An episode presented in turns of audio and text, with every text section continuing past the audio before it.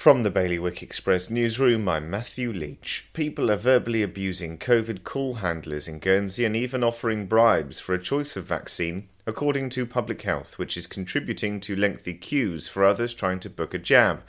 Elsewhere, Jersey's former chief executive Charlie Parker was given a half a million golden handshake by government to avert legal action over his early departure contrary to rules covering how public money should be handled.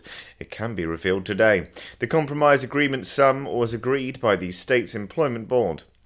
Inaccurate public health data in the UK meant that the southeast has been wrongly categorised as a Category 3 region for Guernsey since last Friday.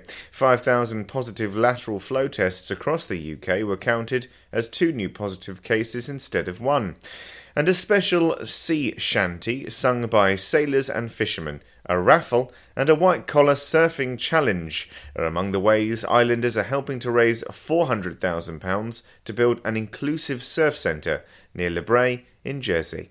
For more on this and all of today's stories, you can visit bailiwickexpress.com. Your weather today is going to be a mainly cloudy day, wind will be a southerly light force 3, and there'll be a top temperature of 14 degrees. And that's Bailiwick Radio News, sponsored by smarterliving.je. Well, the garden looks good this year, but it would definitely smell better if we got rid of that oil tank. We could fit an air source heat pump in there and have room to spare. I've heard they're very efficient. And one third of our electricity is renewably sourced. No more topping up the oil tank. We'd cut our bills and help the environment too. Let's book a home heating survey before it gets too cold to enjoy outdoors. Islanders are already making the switch to a greener future. To book your home heating survey or to find out more, visit smarterliving.je.